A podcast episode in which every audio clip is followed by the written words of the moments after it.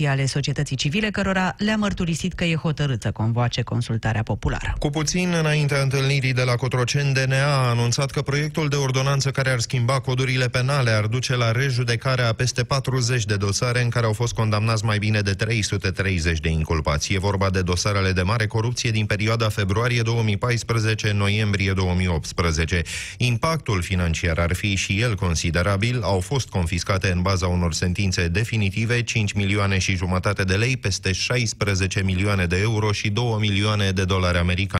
Adriana Sârbu. DNA a analizat proiectul de ordonanță de urgență pregătit de Ministrul Justiției și avertizează că dacă nu va mai fi considerat infracțiune și prin urmare nu va mai fi pedepsit abuzul în serviciu cu obținere de foloase necuvenite, activitatea direcției va fi afectată grav, în condițiile în care există 1249 de dosare în care a fost începută urmărirea penală pentru această infracțiune. Un sfert din totalul infracțiunilor trimise în judecată de DNA reprezintă fapte de abuz în serviciu cu obținere de foloase necuvenite, iar dacă intră în vigoare această modificare, dosarele s-ar închide. În ceea ce privește infracțiunea de dare de mită, modificările ar îngreuna descoperirea faptelor de corupție pentru care nu s-a formulat denunț în termen de un an, ceea ce echivalează cu o dezincriminare de facto a acestor fapte. DNA subliniază și că reducerea termenelor de prescripție pentru anumite categorii de infracțiuni va afecta dosarele instrumentate, multe riscând să fie clasate, iar în cazul celor deja trimise în judecată să înceteze procesul penal.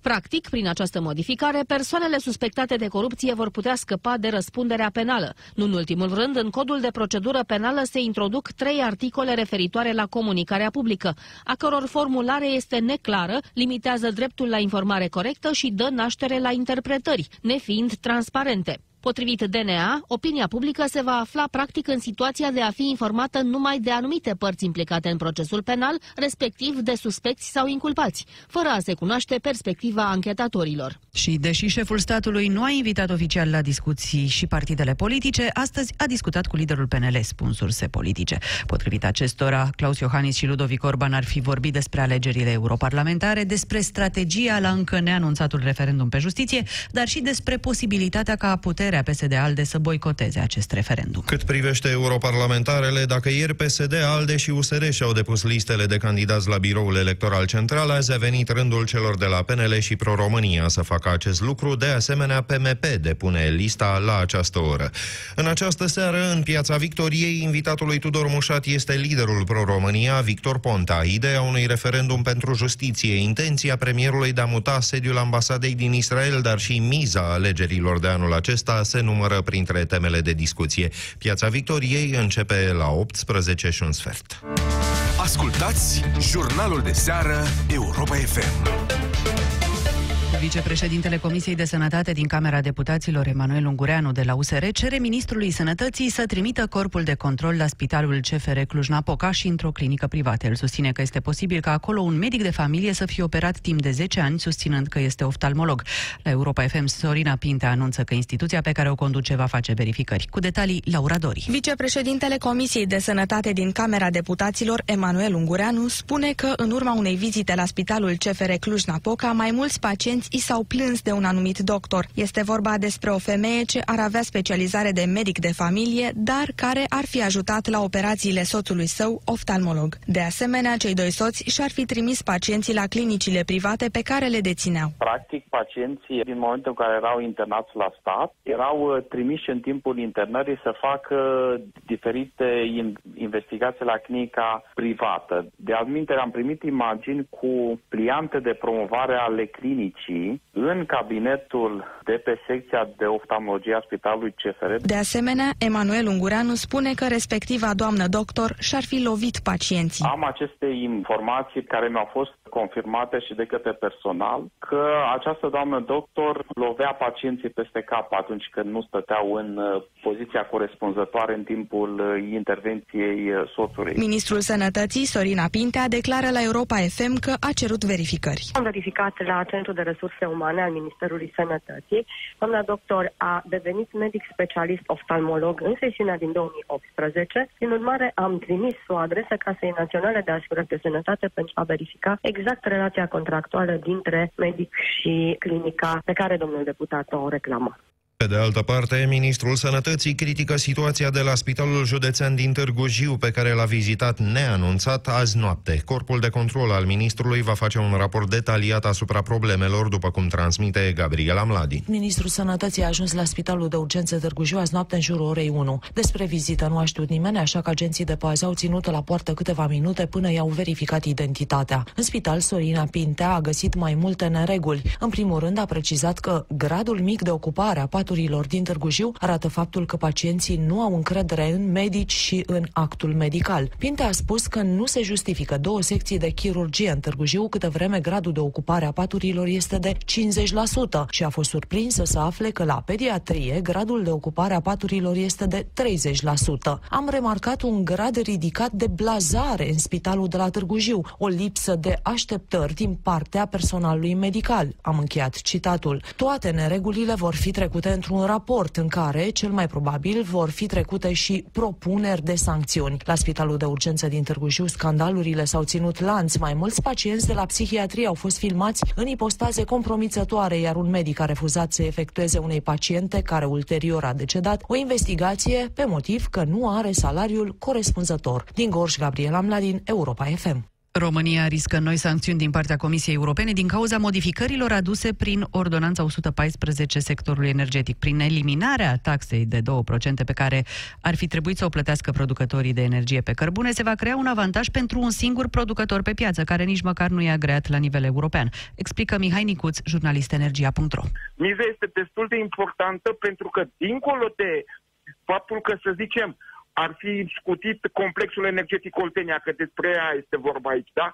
Pe un cost care nu este foarte mare, dacă pă, alte, Ministerul Energiei persistă în această poziție, o să avem un infringement de la Comisia Europeană, care nu vine acum, vine la anul, dar care poate avea efecte grave pentru toată piața de energie și pentru România în ansamblu. Pentru că se creează un avantaj competitiv al unui producător de energie care nici măcar nu mai este agreat la nivel european. Este vorba de energia pe bază de cărbune pe care Europa vrea să o limiteze cât de mult se poate. Până acum, coaliția PSD-ALDE a invocat nevoia de a-i proteja pe consumatori. Mihai Nicuț e reticent. Pentru, pentru consumator nu este o îmbunătățire. Ba din potrivă, am putea asista la o înrăutățire în perioada în care vine, pentru că producătorii care sunt obligați să vândă la preț mic pentru populație vor trebui să-și acopere uh, aceste marge de profit care le lipsesc, de care sunt privați prin vânzarea energiei electrice pe piața liberă către industrie la preț mai mare. Deci prețul produselor va crește, ceea ce se va resimți în inflație pe care tot noi o să o plătim. Potrivit modificărilor la ordonanța 114, cunoscute astăzi, dar încă neaprobate, în afara producătorilor de energie pe cărbune, ceilalți ar urma să plătească de la 1 aprilie noua taxă. Asociația Neguvernamentală Pro-Infrastructură acuză Ministerul Transporturilor că a întocmit un proiect de ordonanță care, dacă va fi adoptat, ar provoca haos în infrastructura de transport. Proiectul de act normativ prevede, între altele, că o autorizație de construcție poate fi emisă chiar fără un proiect tehnic, spune directorul asociației Ionus Ciurea încearcă o legalizare a lucrului fără autorizație de construire. Pentru că, de fapt, ceea ce ne spune proiectul ăsta de ordonanță este că se emite o autorizație de construire fără a avea acord de mediu, fără a avea toate avizele și certificatele necesare, ba chiar fără a avea studii de fezabilitate complete sau chiar fără proiect tehnic. Construiești de pe azi pe mâine ce se întâmplă dacă acea construcție începe să nu țină, dacă o avem o alnecare de teren. Cine este răspunzător?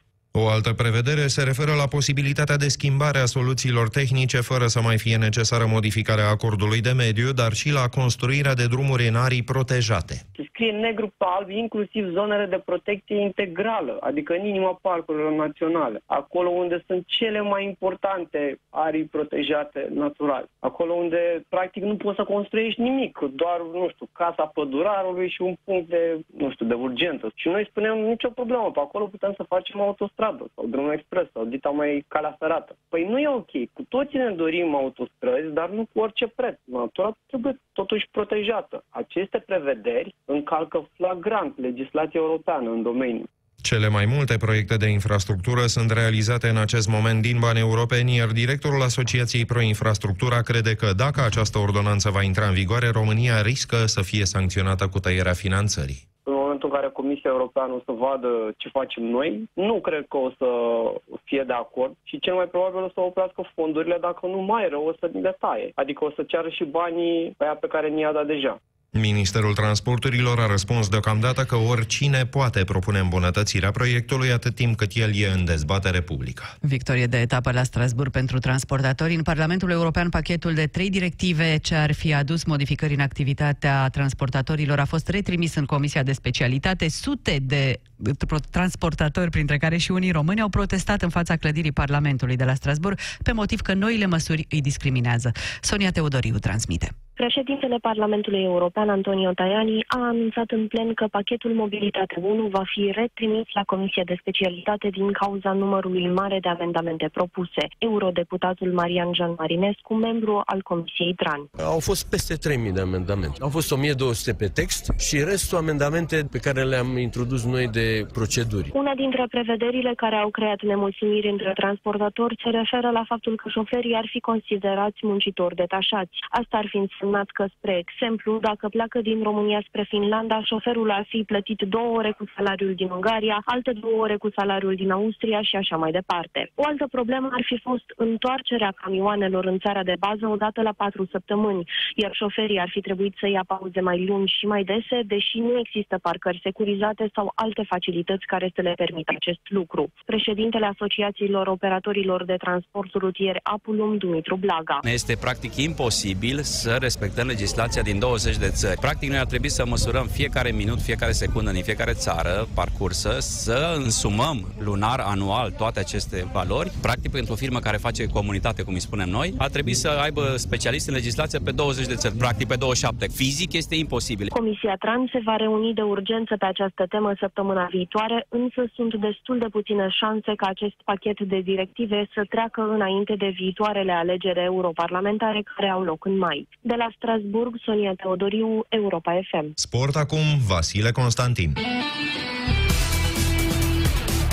Bună seara, Gabi Tamaș a scăpat deocamdată de închisoare, dar va rămâne în arest la domiciliu în Israel, după ce a fost prins conducând în stare de ebrietate cu peste 200 de km pe oră și cu asigurarea mașinii expirată. Fundașul Naționalei României, legitimat la Hapoel Haifa, și-a petrecut noaptea trecută în arestul poliției, iar astăzi tribunalul din Petah Tikva l-a pus sub control judiciar. Procesul a durat o oră și 45 de minute, iar soția lui Tamaș, care a fost citată ca martor, a declarat că au petrecut la un restaurant de lângă Tel Aviv la aniversarea directorului clubului de fotbal din Haifa. Avocatul fotbalistului a anunțat că a făcut deja recurs, fiindcă prin arestul la domiciliu, internaționalul român nu va putea veni la meciuri, deci îi va fi încălcat dreptul la muncă. Pe lângă această pedeapsă, lui Gabi Tama și-a fost confiscată mașina, i-a fost suspendat permisul de conducere și a primit o amendă încă nespecificată. Amintim, Tamaș a fost surprins pe autostradă cu 205 km pe oră. Controlul cu etilotestul a arătat o concentrație de alcool în sânge de 3 ori mai mare decât limita, iar după ce a coborât din mașină a căzut pe asfalt. Amintim, el are un istoric lung în acest gen de scandaluri. Are o condamnare și în România, fiindcă a spart ușa unui bloc și a adormit pe un preș în casa scării, iar de la CFR Cluj și FCSB a fost dat afară tot în urma unor acte de indisciplină cauzate de consumul de alcool. Tamaș este totuși un fotbalist apreciat care a jucat în Spania, Anglia, Franța sau Rusia și a adunat 67 de selecții naționale a României. Ajax Amsterdam confirmă interesul pentru Răzvan Marin. Managerul sportiv al lăncierilor, fostul mare portar Edwin van der Sar, spune că internaționalul român este o variantă pentru înlocuirea lui Frankie de Jong, care va pleca în vară la FC Barcelona. Amintim, potrivit principalelor publicații sportive, Ajax va plăti 12 milioane de euro pentru a-l transfera pe Răzvan Marin de la Standard Liege. Punem punct aici jurnalului de seară. Intrați acum în Piața Victoriei, astăzi cu Tudor Mușat. Bun găsit tuturor! Fostul premier Victor Ponta, actual președinte al Partidului Pro-România, vine în câteva clipe în uh, Piața Victoriei. Discutăm uh, despre miza europarlamentarelor și lozincile anti-europene din uh, ultima vreme, despre miza referendumului în legătură cu justiția, dar și despre ultimele declarații făcute de actualul premier Viorica Dăncilă în legătură cu ambasada României din Israel, cu ce implicații pe scena internațională pentru noi toate acestea în doar câteva clipe când începem.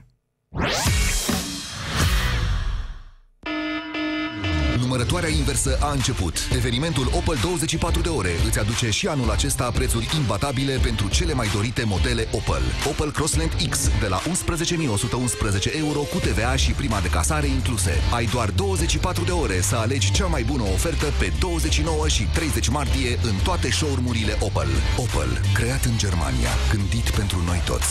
Ofertă supusă unor termene și condiții. Detalii pe opel.ro sau la distribuitorii autorizați Opel. Brico Depo este acum mai aproape de tine cu 34 de magazine pline de inspirație pentru casă. Sărbătorește cu noi! Ți-am pregătit sute de oferte speciale. Acum ai set mobilier pliabil din lemn, masă și două scaune la doar 155 lei. Campanie valabilă în perioada 15-28 martie 2019 în limita stocului disponibil. Brico Depo. It's good to be home. Găsește cele mai proaspete produse pentru afacerea ta, de la sursă direct în Metro. În perioada 27-29 martie, ai piept de pui dezosat proaspăt cum se cade la 14,99 lei kilogramul. În plus, găsești castraveți Fabio la 4,99 lei kilogramul. Vino la Metro, unde te așteaptă întotdeauna cele mai fresh produse. Ofertă valabilă în limita stocului disponibil. Metro. Succesul tău e afacerea noastră. Accesul în magazinele Metro se face pe baza legitimației de client. amintește de noi, amintește Bine, păstrează amintirile, dar schimbă mașina veche cu un Polo nou nouț. Acum, prin Rabla, la numai 9698 euro TVA inclus. Detalii pe rabla.volkswagen.ro și la distribuitorii Volkswagen.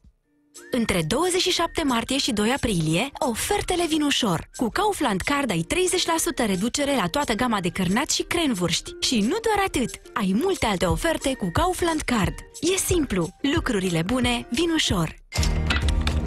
Cu Orange, afacerea ta ține pasul cu orice schimbare. Ai casă de marcat Datex în rate cu trafic de date nelimitat și securizat de la 10,75 euro pe lună cu TVA prin oferta Smart Cash Register. În plus, poți alege și service pentru casa de marcat. Detalii în magazinele Orange sau pe orange.ro.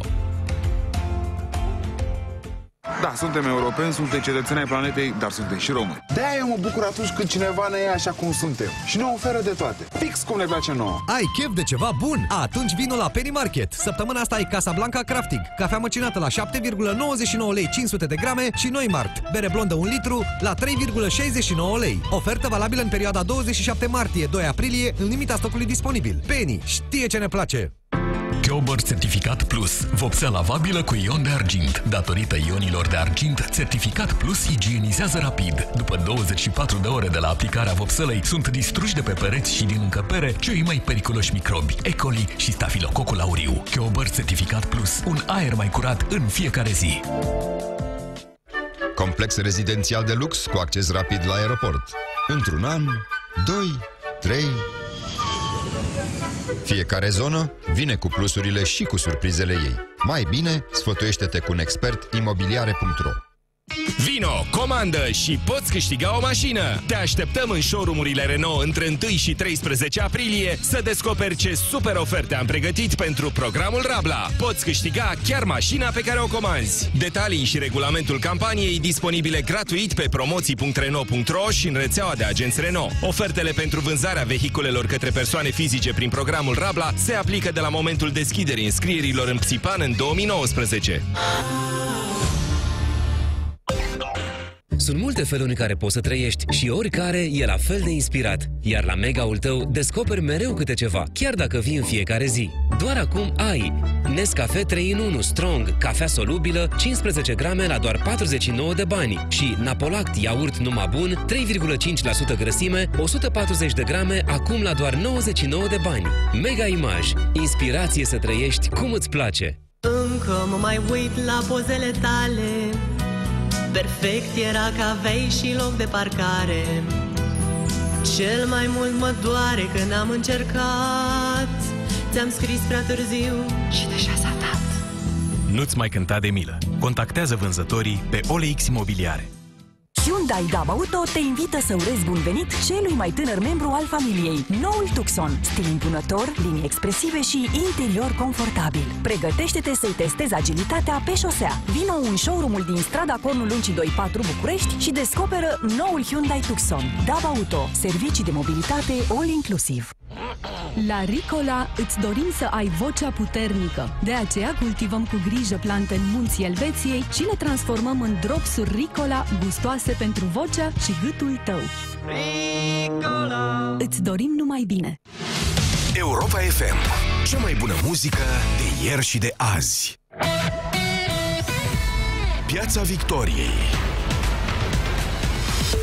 la Europa FM. Invitatul acestei serii, fostul premier Victor Ponta, președintele Partidului Pro-România. Bun venit în Piața Victoriei. Bună seara, mulțumesc de invitație și mă simt mai bine în această Piața Victoriei decât e, cu alte ocazii. E convenția noastră, este intersecția dintre putere, autoritate pe de-o parte și societatea civilă, România pe de altă parte, așa că e locul potrivit unde, unde să vă Am înțeles, aflați, am stat Victor prea Ponta. mult uh, la geamul de la etajul 2 și mi s-a deformat vederea asupra pieței Victoriei. Din 2016 am început din nou să văd și îmi prinde bine. Suntem live și pe Facebook, le reamintesc uh, celor care vor să urmărească această emisiune. Începem cu un subiect foarte discutat uh, zilele astea, și anume presupusul referendum pentru justiție. Președintele Iohannis uh, a avut consultări cu societatea civilă. E o temă mai veche, pare să se fi reîncins acum. Aveți senzația că se va întâmpla, în primul rând? Da. Mm, Nu știu dacă termenul folosit de domnul Iohannis aproape hotărât a fost cel mai fericit. Probabil că a fost chiar nefericit, ca să vorbim mai direct. Dar înțeleg că se va face acest referendum. Ce ați citit în acest aproape hotărât? Un fel de prudență constituțională, că tot ajunge totul la curte? Sau pur și simplu că nu s-a hotărât și gata? Am, am citit fără să vreau să fiu polemic cu cineva. De la super hiperagresivitatea domnului Dragnea la super pasivitatea sau, cum să vă spun așa, um, acceptarea uh, mioritică a realității de către domnul Iohannis, pentru că în ultimul an și jumătate trăim în această paradigmă. Un agresor din ce în ce mai, mai, cu mai mult curaj, care exagerează, care duce bătălia mai departe, care folosește toate armele pe care nu le-a folosit nimeni până acum, în persoana domnului Dragnea, și în partea cealaltă, domnul Iohannis, care rezistă, dar nu e chiar cel mai mare luptător. Și atunci cred că formularea corectă era acesta este momentul și nu mai puțin important. Important este că dacă va fi acest referendum și probabil că va fi, uh, depinde foarte mult. To- De fapt, totul depinde de întrebare. E o idee bună să fie, în primul rând, după dumneavoastră? Adică ziceți că sunteți aproape convins că va fi, dar vi se pare util? Cred că e necesar. Nu știu dacă mm, acum se va discuta de ce în ziua aia, atunci vine lumea la vot. Probabil că în alte ocazii n-ar fi venit lumea la vot. Dar cred că este necesar pentru că ne aflăm într-un moment în care chiar este nevoie să îi întrebi din nou pe oameni sau mai bine să ai de fapt legitimitatea oamenilor în spatele unei, unei afirmații de principiu. Și hai să ajungem și la întrebare. Ce da. trebuie întrebat, de fapt, după dumneavoastră, la referendumul ăsta? Eu cred că dacă va fi o întrebare foarte generală sau ușor manipulabilă, sunteți de acord cu lupta anticorupție? Eu cred că Dragnea va fi primul care va zice că e de acord cu lupta anticorupție, că e corupt Iohannis. Sau um, dacă va fi o altă întrebare la stilul, nu știu, vreți cu penali sau fără penali. Acum vă vorbește un fost penal. Eu am fost penal trei ani de zile, în sensul de acuzat, am fost achitat. Doamna Chiove și teoretic o spună domnul Dragnea că e penală, nu? Că e acuzată de ceva. Dacă vii și întrebi un lucru nu atât de complicat juridic, dar pe care îl înțeleg toți oamenii din această țară, și anume, sunteți de acord ca o persoană condamnată de niște judecători, că despre asta vorbim, pentru fapte cu intenție și într-o perioadă de timp, nu știu, 5 ani sau că nu acum când erai mic sau la liceu ai făcut ceva, uh, nu să-l omorâm, nu să-l exilăm din România, pur și simplu să-i cerem pe o perioadă de 5 ani să nu ocupe o funcție de demnitate publică de președinte, ministru, deputat sau senator. Eu cred că oamenii, în primul rând, o să înțeleagă întrebarea. În al doilea rând, cred că o să existe argument juridic, probabil că știți că există o lege, legea uh, 90, 90 din 2001, care interzice celor condamnați să facă parte din guvern. Și e constituțională, e aplicabilă din... Și știm că de Liviu Dragnea nu e Exact. prim-ministru. Și are și un sens. Până la urmă, deci nu poți să fii ministrul sportului sau ministrul culturii, dar poți să fii președintele Camerei Deputaților. E, e ilogic, orice om înțelege. Timp de 5 ani te duci frumos să-ți deschizi o afacere, te angajezi la un privat, uh, faci ceva, nu știu, uh, trăiești din ceva, nu trebuie neapărat să fii deputat, senator, președinte sau ministru. Dacă va exista o întrebare concretă și susținută juridic, uh, eu cred că oamenii vor veni uh, la vot, cred că vor vota în marea majoritate pentru, partea cea mai importantă este ce se întâmplă după. După există o legitimitate politică pentru domnul Iohannis, pentru partide politice, pentru toți cei care susțin că indiferent cât de dură e bătălia politică și vă spune cineva care a uh, dat, a încasat, a primit, uh, trebuie să respecti niște reguli în interiorul acelei bătălii. E ca la box, dacă vreți. La box lovești foarte bine, dar în acel ring și cu niște reguli. Uh, care sunt regulile? Nu-ți dai legi pentru tine. Eram prim-ministru, aveam dreptul să dau ordonanță de urgență. Când am fost inculpat în 2015, am primit sfatul de la oameni foarte apropiați. Băi, dă o ordonanță de urgență Tot și... de la domnul Dragnea, de exemplu? Nu are importanță acum. Normal. Da, domne, dăm o ordonanță de urgență și uh, schimbăm codul. Sau și am zis, bun, puteam să fac asta până ieri, eventual, când nu eram eu inculpat. Când sunt eu inculpat, nu pot să schimb regulile jocului. După care, uh, mi s-a spus, uh, tragi și tu de timp cu procesul că uh, o să vină, o să dea drag la amnistia. Am zis, nu, eu îi spun avocatului, aș vrea să mă judec cât mai repede. Dacă zic judecătorii că sunt vinovat, o să mă duc în închisoare, asta e. Dacă zic că sunt nevinovat, am voie să vin din nou la Europa FM, în Parlament, să vorbesc. Uh, al treilea lucru, nu poți de fiecare dată să folosești pentru interesul tău personal o instituție împotriva altei instituții. Am fost foarte supărat și îmi pare rău că nu s-a discutat despre faptul că în uh, timpul uh, pretinsei, nu știu, habar n-am, bolea domnului Dragnea, uh, domnul Iordache, rămas la cârmă, a sesizat Curtea Constituțională cu o chestiune de drept din dosarul domnului Dragnea. Eu, eu sunt deputat, nu m-a consultat domnul Iordache, cum nu i-a consultat pe niciunul din cei 330 Avea de vreo deputați. obligație constituțională sau după regulamentul Camerei asta, măcar asta să vă încerc să vă consulte? spun. Regulamentul fac ei. Noi suntem la Pro-România 20 de deputați și au făcut regulamentul, nu avem voie nici să vorbim. Nu avem voie să luăm cuvântul, nu ne dă cuvântul. Îl- Nu vorbesc că nu ne recunoaște ca și grup. Că regulamentul face cel uh, majoritar în cameră. Problema este cu acest referendum, dacă până la urmă se dă un mesaj de faptul că bătălia politică e bătălie politică, ok, poți să ții cu Dragnea sau cu Iohannis sau cu niciunul, uh, poți să fii mai radical cum e USR-ul, poți să fii mai uh, așa, mai uh, de centru, cum încercăm noi să fim cei de la Pro-România, dar totul trebuie să se desfășoare la un moment dat pe un teren. În momentul în care ieși de pe terenul ăla, în momentul în care dai în cap, lovești la picioare, uh, folosești publicul, uh, atunci lipsa de, de predictibilitate și de stabilitate ne creează tuturor o stare de o psihoză colectivă. Bun, da. Și dacă rezultatul va fi da, să zicem, la o întrebare bine formulată, așa cum spuneți, dar lucrul ăsta nu se întâmplă după modelul uh, referendumului pentru 100 de parlamentari și Parlamentul unicameral pe care îl știm, care nu s-a întâmplat. Da. La pentru- ce bun? Avem pentru și că și pârghiile atunci- să ne asigurăm că se întâmplă chestia asta sau e doar o nouă testare a opiniei publice dacă vrea sau nu ca penalii să fie demnitari? Eu sper, sper ca de data aceasta, după lecția celui referendum al domnului Băsescu, domnul Băsescu a făcut acel referendum, într-adevăr, dintr-un, într-un context pur electoral. Domne, vine mai multă lume, am o temă de campanie, cred că a făcut și campanie pentru partidul domniei sale. De data aceasta sper, nu știu că nu mm, sunt consilierul domnului uh, uh, Iohannis, dar sper că gândește pe termen mai mai lung, nu doar pe, nu știu, o să aducă câteva procente în plus pentru, nu știu, PNL sau... uh, Cred că gândește pe faptul că societatea noastră a involuat în ultima perioadă. Uh, Direcția în care merge este o direcție pe care am văzut-o la alte țări. Nu dau numai exemplu Ungariei. O direcție populistă, anti-europeană, uh, anticapitalistă, dacă vreți. Am văzut că toți cei care, firmele, băncile, uh, pensiile private, totul este foarte rău în România. Singurul lucru bun este uh, cel care lucrează la stat pus în funcție de uh, guvern. Uh, direcția este greșită și că implementarea acestei direcții se face prin nerespectarea regulilor. Uh, nu poți să te judeci de 10 ori pe un proces. Nu-ți place, nimănui, mie nu mi-a plăcut și cred că nimănui nu-i place să fie acuzat sau să aibă un proces. Dar nu poți să schimbi regulile de șapte ori în timpul uh, procesului. Nu poți să ceri să te judeci de 10 ori. E ca și când ai juca un meci până ți iese rezultatul și ți-aduc arbitrii pe care îi vrei tu și până dai ai tu 1-0 s-a terminat meciul.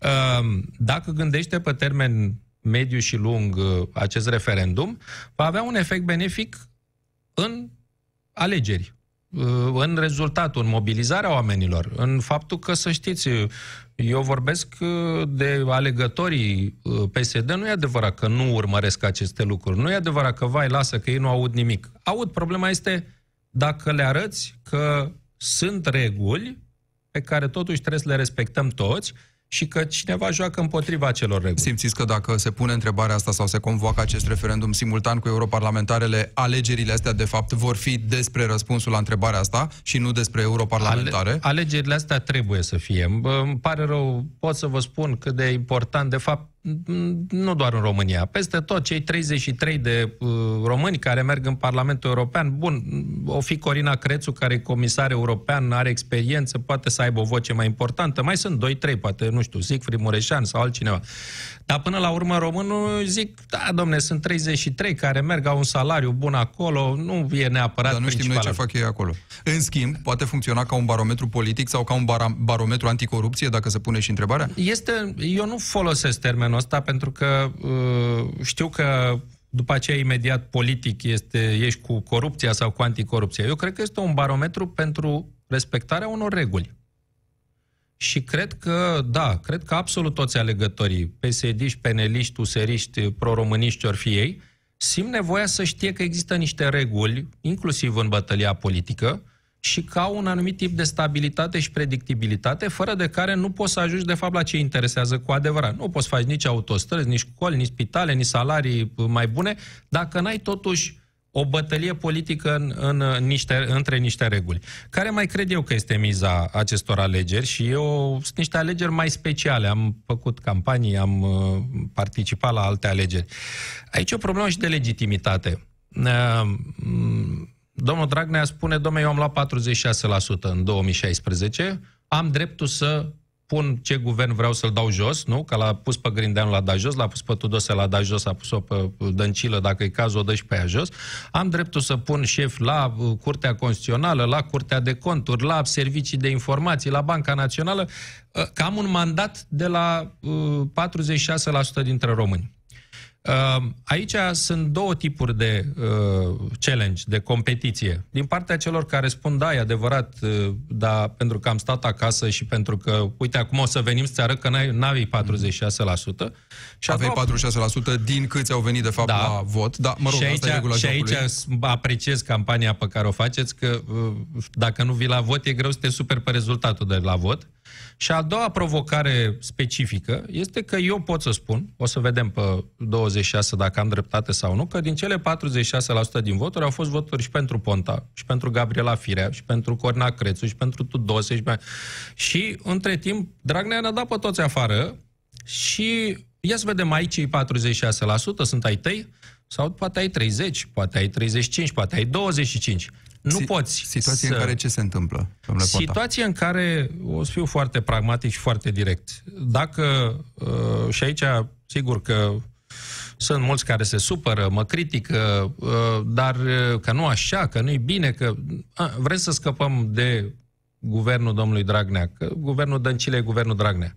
Înainte de decembrie 2020, când vor fi alegeri parlamentare, două răspunsuri, da sau nu. Da, îl lăsăm și atunci o să suferim toți faptul că în fiecare zi pierdem lucruri importante, proiecte economice, relații internaționale, bănesc o să vorbim un pic mai târziu, Um, sau vrem să-l schimbăm mai repede. Dacă vrem să-l schimbăm mai repede, lucrul acesta nu se poate face în alt fel decât prin convingerea altor parlamentari PSD-ALDE de a părăsi majoritatea. Deci e vorba de schimbarea majorității de parlamentare schimbarea care poate să majorității. trântească O să spun un acest lucru guvern. pe care dumneavoastră, ca jurnalist, îl cunoașteți foarte bine, chiar dacă nu... Mai, nu o să plece niciun parlamentar PSD la PNL sau la USR. La o Pro-România au venit 20. Poate mai vin încă 20 și reușim să-l schimbăm pe domnul Dragnea de la cameră și reușim să schimbăm guvernul. Eu îmi doresc, uh, nu-mi doresc să ajung la guvernare, am fost la guvernare și nu mă grăbesc. Aș- Mi-aș dori să ajung în 2020 după alegeri cu un rezultat bun, cu... dar uh, pot să evaluez în baza experienței pe care am acumulat-o în fiecare zi uh, dimensiunea uh, problemelor pe care noi o să, le, uh, o să le gestionăm. Când văd că deja se împrumută cu 5% titlurile de stat, când văd că uh, deficitul comercial crește în fiecare lună, când văd că uh, avem proiecte blocate și bani pe europeni pierduți, o să spun un lucru care s-ar putea să îi uimească pe mulți. Eu cred că cel care va deveni prim-ministru după doamna Dăncilă va avea o situație chiar mult mai grea decât am avut eu când am venit după guvernul domnului Boc, sigur, și Ungureanu, dar Ungureanu a fost foarte puțin. Știți, eu am prezentat, e dezastru, e groaznic ce am moștenit de la Boc. Uh, moștenirea doamnei Dăncilă va fi și a domnului Dragnea, practic, a, a domnului Todorovici, a domnului Vâlcov, că e o grupă acolo de oameni. Uh, din punct de vedere economic și social, va fi mult mai grea și mai nocivă. Vă dau un singur exemplu și închei. În 2021, cine o să vină la guvernare trebuie să aplice legea doamnei Olguța Vasilescu, care zice că toate pensiile se triplează. Nu o să poată nimeni. Noi toți știm că nu se poate acest lucru, dar trebuie să vină cineva să zică nu vă dublăm pensia. Păi a zis Olguța că ne dublează, maică. Nu se poate. A, vedeți, uite, dacă era Olguța ne-o dubla sau Și cine își va lua riscul ăsta, domnule Ponta? Pentru că de obicei uh, dreapta vine și corectează măsurile stângii, dreapta e pe, pe urmă penalizată, vine stânga, promite și Depinde. îndeplinește parțial, sau dacă e să ne luăm după fricțiunile care au loc chiar și în interiorul PSD, așa cum am văzut în ultimele două guverne prăbușite de PSD, se mai dă vina și pe premierul de la propriul partid, că n-a făcut Bun. exact ce trebuie și a păcălit pe români. Aici, Cine decontează? Aici să stabilim totuși ceva. Uh, unul din cei mai importanți critici politici ai mei, domnul Moise Guran, colegul dumneavoastră, în același timp a zis de multe ori că din punctul de vedere al măsurilor economice, Uh, reducerea TVA, codul fiscal ce am adoptat noi în 2012-2015 au fost măsuri bune din punct de vedere economic. Deci uh, nu e obligatoriu că guvernează stânga prost și vine dreapta și, uh, și guvernări de dreapta, până la urmă calitatea actului de guvernare. Uh, cine o să vină? Cine o să decidă oamenii la vot? Dacă decid PNL, USR, Pro-România? Nu mă întrebam mai degrabă cine decontează promisiunile fără acoperire și curajul de a le spune oamenilor în față să dau un eventual, cinic. N-avem de să, unde. Să știți că nu o să deconteze oamenii politici. Nu știu dacă o să taie salariile la parlamentari sau la miniștri. În 2010 cine a decontat?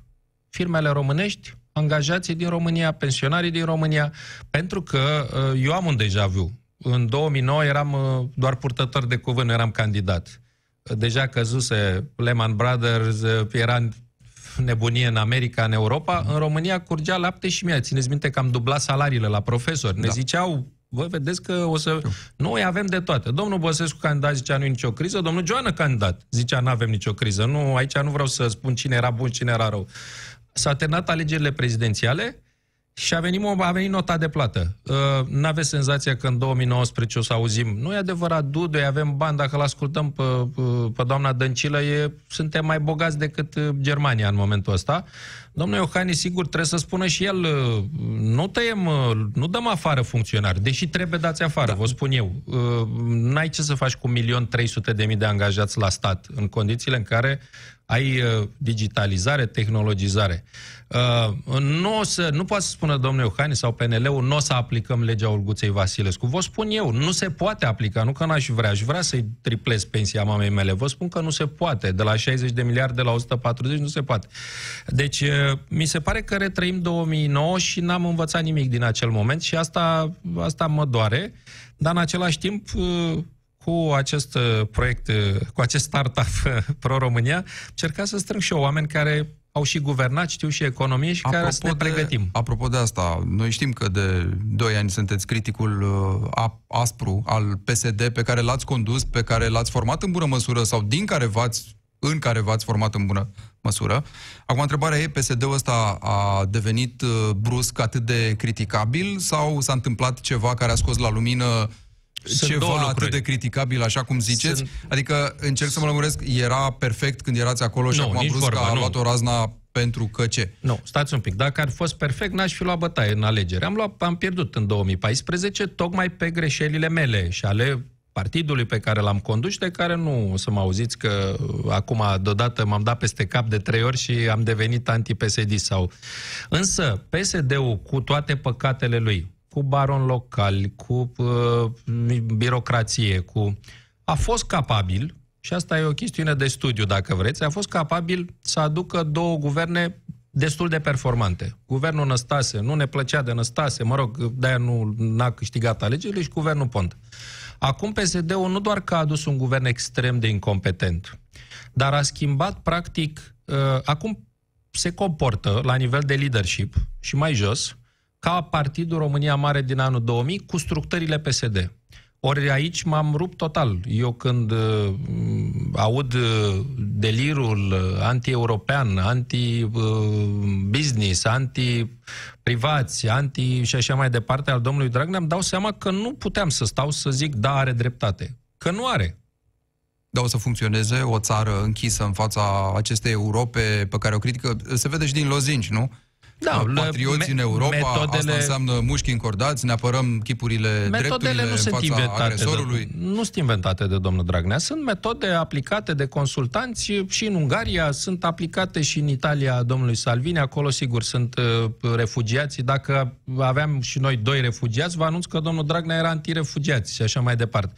Uh, sigur, discursul cu familia tradițională, sigur că domnul Dragnea e ultima persoană care poate să vorbească de familie tradițională, dar el a devenit ortodox, luptător pentru nu știu ce. Metodele sunt, sunt aplicate în alte părți, nu sunt inventate. Uh, da, poate să țină. Mă întreba cineva, foarte multă lume mă întreabă, domne, când scăpăm de Dragnea, că nu se mai poate. Și am zis, vedeți, ultimul cu apucăturile mm, lui Dragnea a stat 25 de ani în România, nu? Sigur, am exagerat. Sper să nu stea 25 de ani domnul Dragnea, dar până la urmă uh, domnul Dragnea este rezultatul fricilor, lașităților și compromisurilor pe care le facem toți ceilalți. Mă uit la mulți din oamenii care stau alături, nu la Codrin și la alții nebuni. Mă uit la oameni pe care îi cunosc și pe care îi întreb, dar de ce stai? Tu crezi că face bine? Nu, dar el îmi dă funcția, el îmi dă uh, banii, vorbesc și din zona privată și știți foarte bine despre ce vorbesc, uh, de media, de... Domne, are puterea, are banii. Uh, De multe sute de ani, românul a zis uh, stăpânul, jupânul, boierul, cum îl cheamă, e adevărat, nu e drept ce face, dar dacă el are puterea și banii, mai bine să mă pun bine cu el. Eu e și o chestie destul de culturală. Doamna Dăncilă, când vorbea de probleme culturale, nu știu dacă la asta se gândea, dar este. Ca Jupânul, stăpânul, uh, baronul, uh, Tănase Scatiu nu a fost uh, inventat în Telorman în secolul 20. Ajungem imediat și la doamna Dăncilă și la declarațiile domniei sale despre Israel în câteva momente. Piața Victoriei cu Tudor Mușat la Europa FM. Ca să închidem, domnule Victor Ponta, uh, cercul ăsta sau uh, discuția despre schimbarea majorității parlamentare, da. asta presupune o colaborare cu uh, forțele de dreapta, cu nou creată Alianță 2020, cu da. președintele da. Iohannis, probabil, și cu, asta vreau să vă întreb, Călin Popescu Tăricianu, cu care vă vedeți, discutați? Da, da.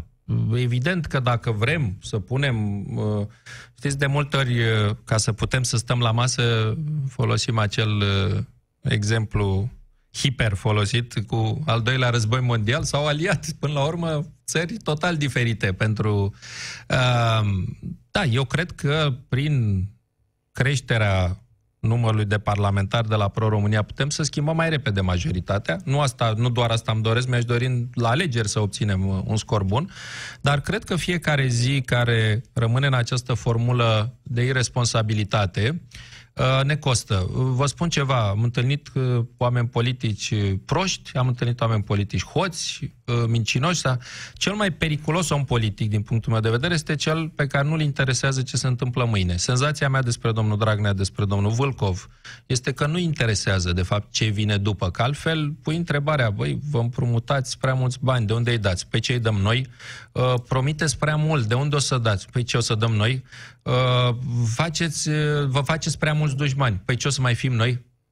Uh, Asta e, de fapt, asta e de fapt pericolul cel mai mare și asta e motivul pentru care, da, mi-aș dori cât mai repede să, să schimbăm acest guvern și această majoritate. Cu cine poate fi el schimbat? Că ziceți, psd nu o să voteze uh, cu dreapta sau cu partidele de dreapta sau nu o să achesteze no. la o majoritate formată, cum își dorea domnul Orban, cu liderul PNL în frunte, la un moment dat să zicem, era discuția asta. Deci, ce se va întâmpla? Cred că, cred că până la alegeri, cred că până la alegeri, uh, formula unui guvern, nu știu dacă de Uniune Națională, că s-a mai încercat, dar formula unui guvern în care fiecare să pună niște oameni care se pricep, e singura bună. Alta nu o văd Un în fel de USL, nu? Uniunea Social-Liberală de, prin, n-a fost rău de în până 2000, în 2014? 2012-13 n-a fost rău USL-ul. După aia când am început să ne certăm, atunci a fost rău. Candidați la alegerile prezidențiale, că mi-am adus aminte de ceva Anul certat. acesta? Anul ăsta, da. Uh, nu. Nu. Categoric nu.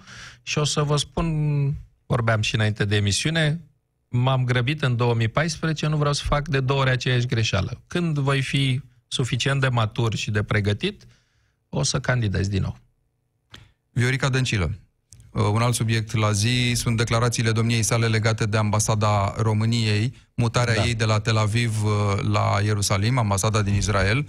Uh, o discuție întreagă despre cum ne poziționează povestea asta în raport cu Uniunea Europeană, în raport cu Orientul Mijlociu, acolo unde România, în mod tradițional, dezvolta și menținea relații cu statele arabe, o poziție de invidiat oarecum în, în, în peisaj.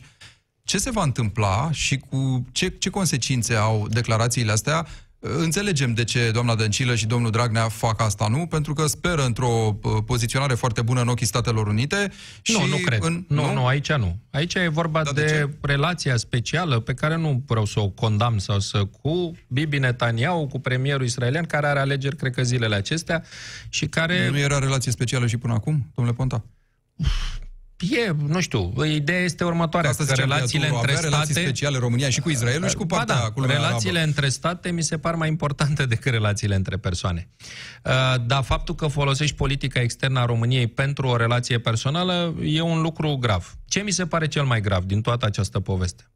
Eu sunt absolut convins, o spun și fără să fi făcut politică, după ce am apucat de politică sunt și mai convins decât înainte, că România are tot interesul să fie parte a Uniunii Europene și parte a, strata parteneriatului cu Statele Unite. Statele Unite înseamnă securitate, în primul rând, militară. N-au, din păcate, prea multe uh, investiții.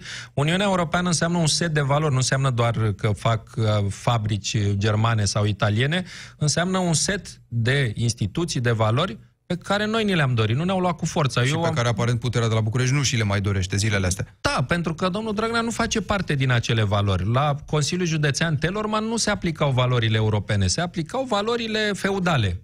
Dar asta e o altă discuție. La ce vreau să ajung?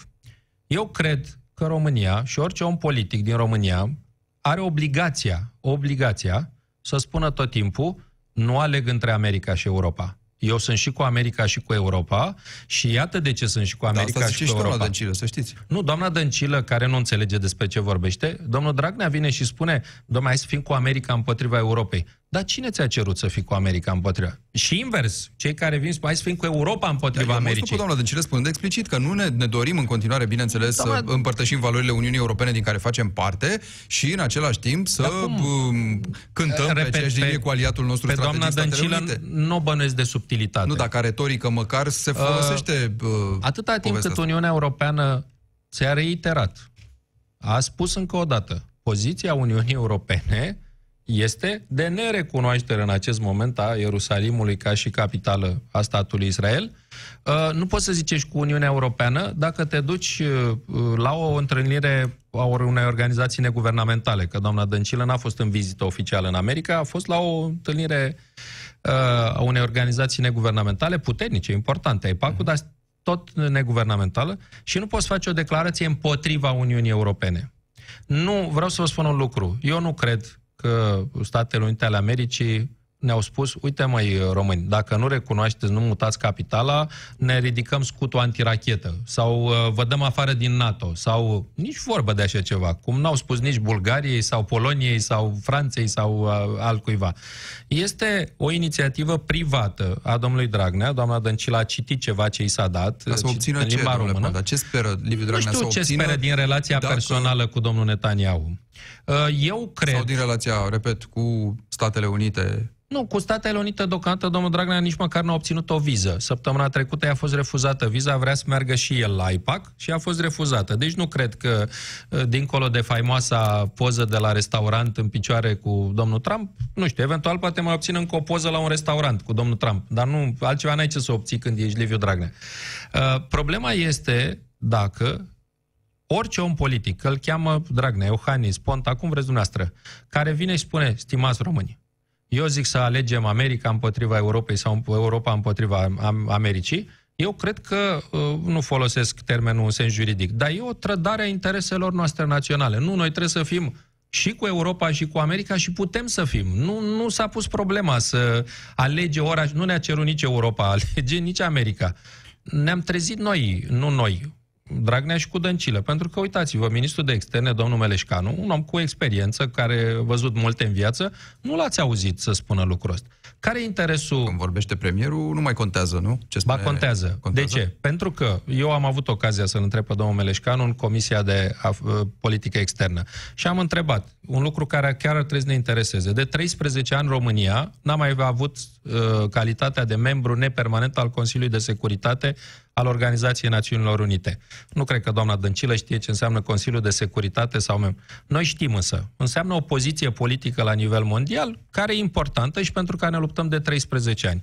Pentru asta ai nevoie de votul a două treimi din membrii adunării generale a Națiunilor Unite, care tocmai a votat, cred că anul trecut, cu 100 și vreo 40 de voturi împotriva 15, că nu recunoaște uh, Ierusalim. Deci eu mă duc să candidez, e ca și când dumneavoastră aici la Europa FM 100 de oameni ați votat uh, să nu vă mutați și eu vin să zic, vă rog să mă alegeți că eu vreau să vă mut. Uh, e schizofrenic, nu? Uh, dar ăla e un interes al României, direct, clar. Vrem să avem un loc în, de membru nepermanent.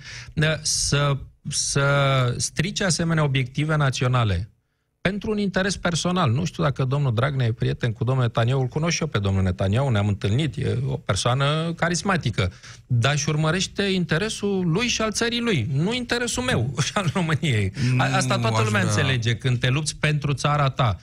Când te lupți împotriva și sau îți folosești țara pentru interesul tău personal, nu înțelege nimeni și nu te apreciază nimeni. Nu vreau să speriem pe nimeni, nu facem asta în emisiunile Europa FM, dar uh, lumea începe să-și pună întrebări legate de câtă atenție începe să stârnească acest gest al uh, guvernului român în lumea arabă și evident conotația care se dă acestei întrebări este nu cumva ne expune chestia asta, adică nu cumva niște oameni uh, cu Răspunsul... probleme se vor gândi că am luat deja o parte și că suntem numai buni să uh, ni se reproșeze dur chestia asta? Nu vreau să zic mai mult. Evident că este că noi provocăm ceva uh, prin atitudinea doamnei Dăncilă. Acum, dacă pot să fac un pic haz de necas, să sperăm că nu o ia nimeni în serios pe doamna Dăncilă.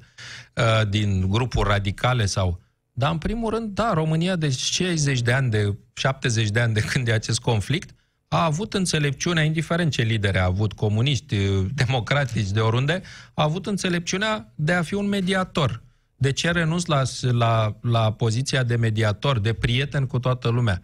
Dar, dincolo de asta, vă spun, faptul că spui, eu sunt cu America, deși nu ți-a cerut-o, și sunt împotriva Uniunii Europene, mi se pare un act împotriva intereselor naționale ale României. Apropo de mediat și de falia asta pe care o vedem în societatea românească, cu asta aș vrea să încheiem. Dumneavoastră ziceți că o să încercați să-i convingeți în planul dumneavoastră de un politic pe cei de la PSD care încă mai cred în anumite valori pe care le împărtășiți să vină la Pro-România, nu neapărat am înțeles ca să refacă PSD-ul, ci ca nu. să se adune lumea nu. care împărtășește ideile astea în ce măsură, în plan general, se poate uh, negocia în societatea românească, în care vedem că în momentul de față nu e loc de negociere. Puterea dictează ce vrea ea.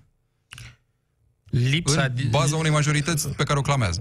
Genul de exercitare a puterii tipic, uh, știți că mulți zic, domnule, ai ceva cu Telorman. Nu, îmi place județul Telorman, vorbesc de Consiliul Județean Telorman, în care domnul Dragan era un jupân care decidea tot și nu stăia cu nimeni de vorbă. Ori faci cailor, dispar din județ. S-a extins în întreaga țară, telormanizarea României. Faptul că decizia se ia proastă. Uite, ordonanța 114 a fost o catastrofă de ordonanță. N-au întrebat pe nimeni, acum tot ei o modifică Uh, ordonanța 7 pe justiție a fost o prostie. Tot ei au modificat. Adică ei înșiși recunosc că iau decizii proaste. Dar asta nu înseamnă că data viitoare întreabă pe cineva. Mi se pare că o să intre legea, ordonanța de modificare a ordonanței 114. Am întrebat, nu au vorbit-o cu nimeni. Nici pe asta.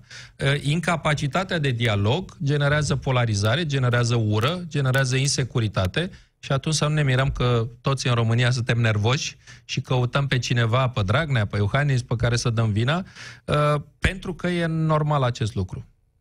Victor Ponta, mulțumesc foarte și mult. mulțumesc.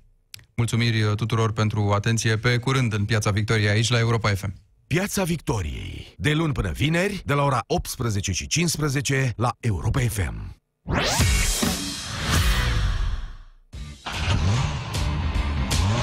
Căutăm câștigători. Vino în orice